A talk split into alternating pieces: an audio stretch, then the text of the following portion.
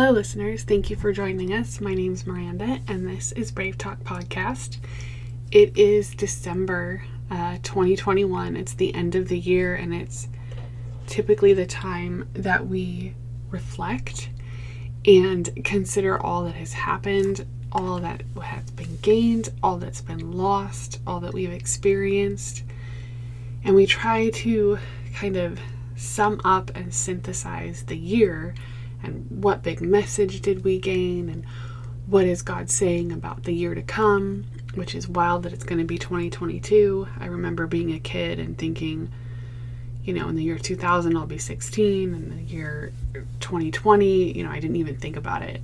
I couldn't even think that far. It was so weird to me, especially growing up in the 90s, you know, 80s and 90s when there were sci-fi films about the 20s and about the 2020s. And it's just funny to think. But this year hasn't gone, I think, the way any of us anticipated it. I know a lot of people who have experienced a lot of loss, and I know a lot of people that even though it looks like their life really took off and things were successful and amazing, there was so much sacrifice in the midst of it. And I know for myself, a lot has happened this year that I prayed years and years for. And I look back over the year and I realize, you know, I was praying more about a situation instead of the Lord's heart being formed in me and my heart looking more like Him. For me, I really thought that things were going to go a certain way this year, and I thought it was like the big payoff for a lot of suffering and a lot that my husband and I had to endure through different circumstances for the past few years. And I thought, you know, that this year was like the reward for it in a way.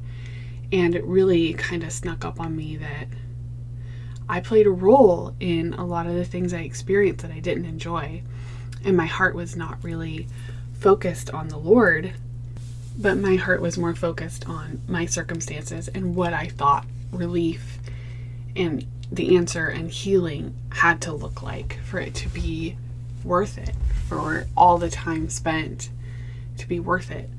I look back and I see where I was really, like, my prayers were manipulative and my motives were manipulative, and what I was working so hard for and fighting so hard for ultimately wasn't entirely to have the character of God formed in me. And I wonder if a lot of us kind of look back over things and we can see where we erred. You know, we can see and we are disappointed at I'm disappointed at my missed opportunities. And I have been processing this with the Lord just a little bit really recently. It's not like I've grown super far past this yet, but so I'm speaking as someone in the midst wanting to offer encouragement and wanting to, like so many others out there, so many writers and so many podcasters and so many people who minister, you know, who hear from the Lord and want to encourage others. So many people are saying the same things, and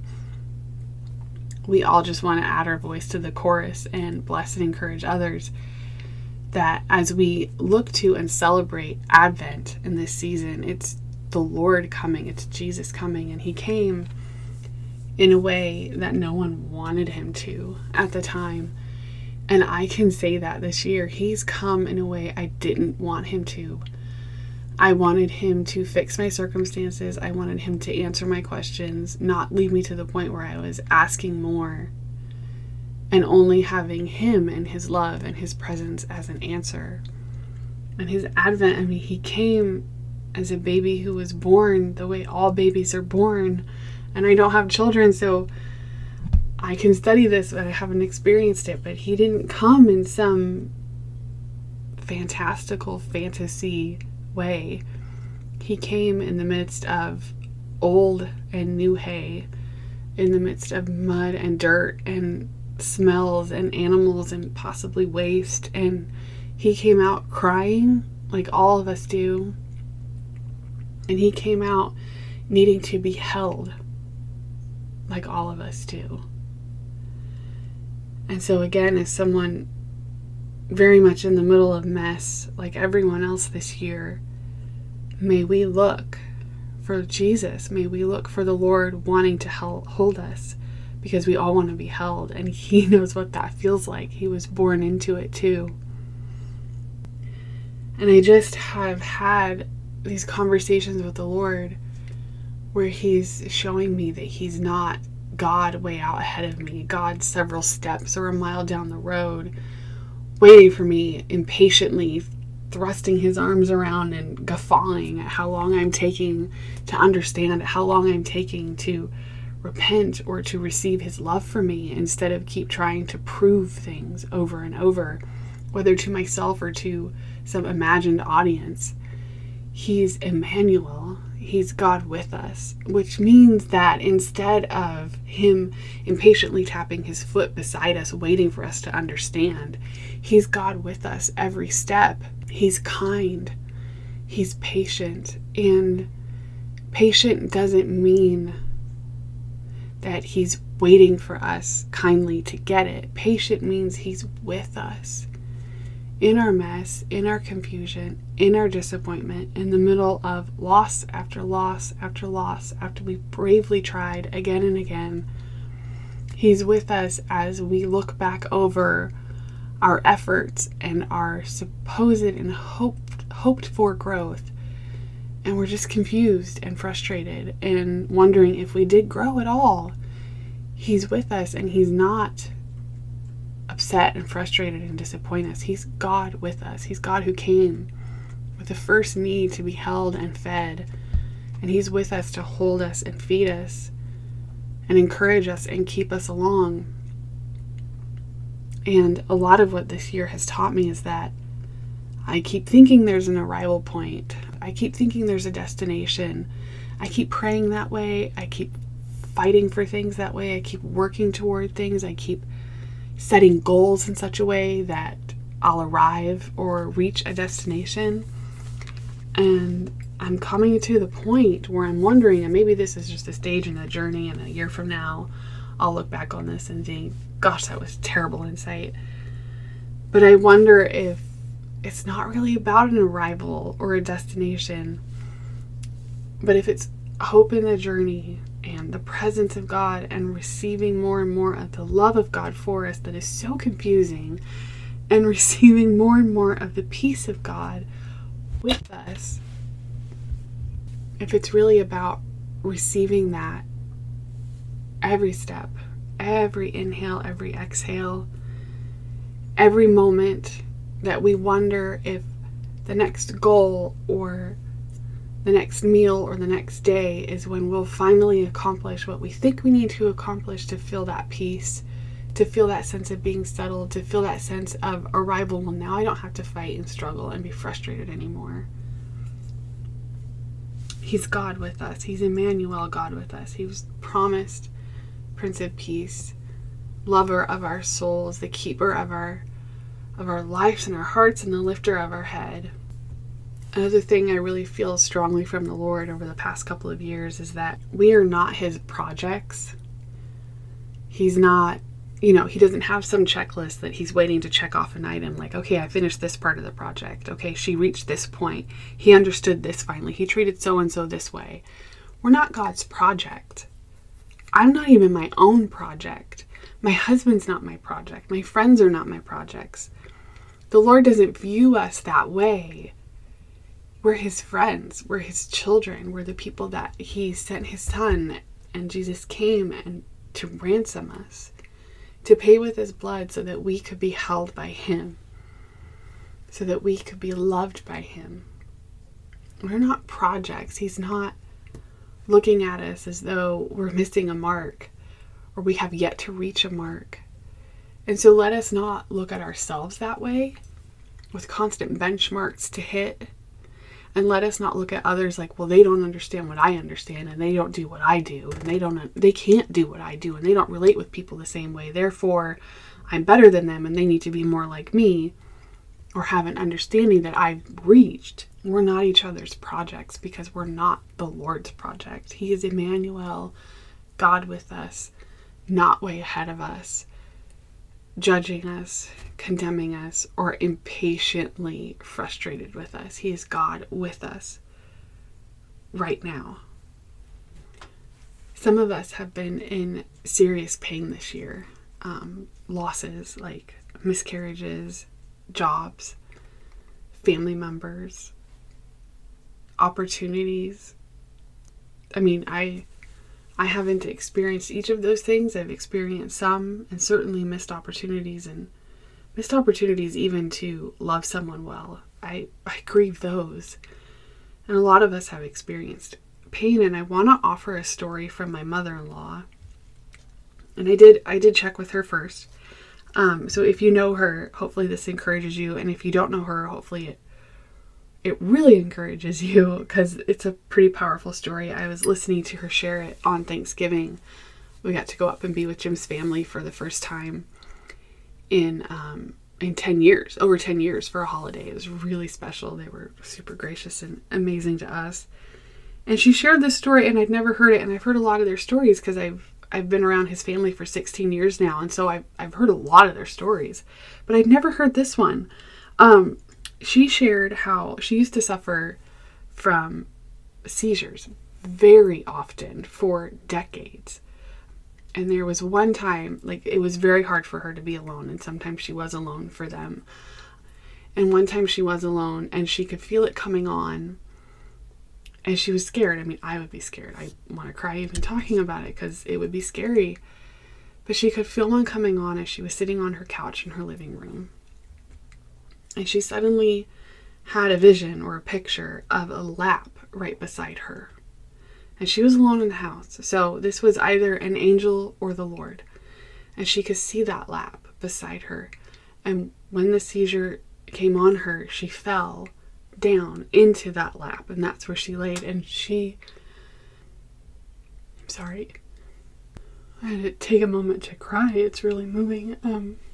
When she had the seizure, she did fall to that side and landed in the lap that she saw next to her, and she was being held as she was suffering. And that is a remarkable experience for her, that the Lord did that for her, that he made it so clear that she was not alone as she was in pain. And I think it's something for us too. As we experience the pain of being alive, or pain of illness, or pain of loss, that he is Emmanuel, God with us. Right now, whatever shape we're in. And as he came into the world needing to be held, he is with us to hold us and to help us through things. And so I hope that that story really blesses you wherever you're at, whatever hurts, whatever is hard to handle, whatever is confusing or frustrating. He's not out way ahead of you, expecting something of you that you can't do. He is with you, and he loves you. So this season, this Advent, where it's not just about Christmas Day, it's about the whole season where we look to Jesus' coming. When he arrived, it took a closer look. It took a longer look to realize that this was the promised Messiah that had been looked forward to for generations. It took a closer look. It took not just looking for what we're expecting. So may we do that this season. And this is a quick, short episode because I know people are really busy, and because really we just want to get right to the heart of things and encourage people and lift them up, and not necessarily take a lot of time in this season. We just want to give short messages that are encouraging and helpful. These little things have been really helpful for me this season.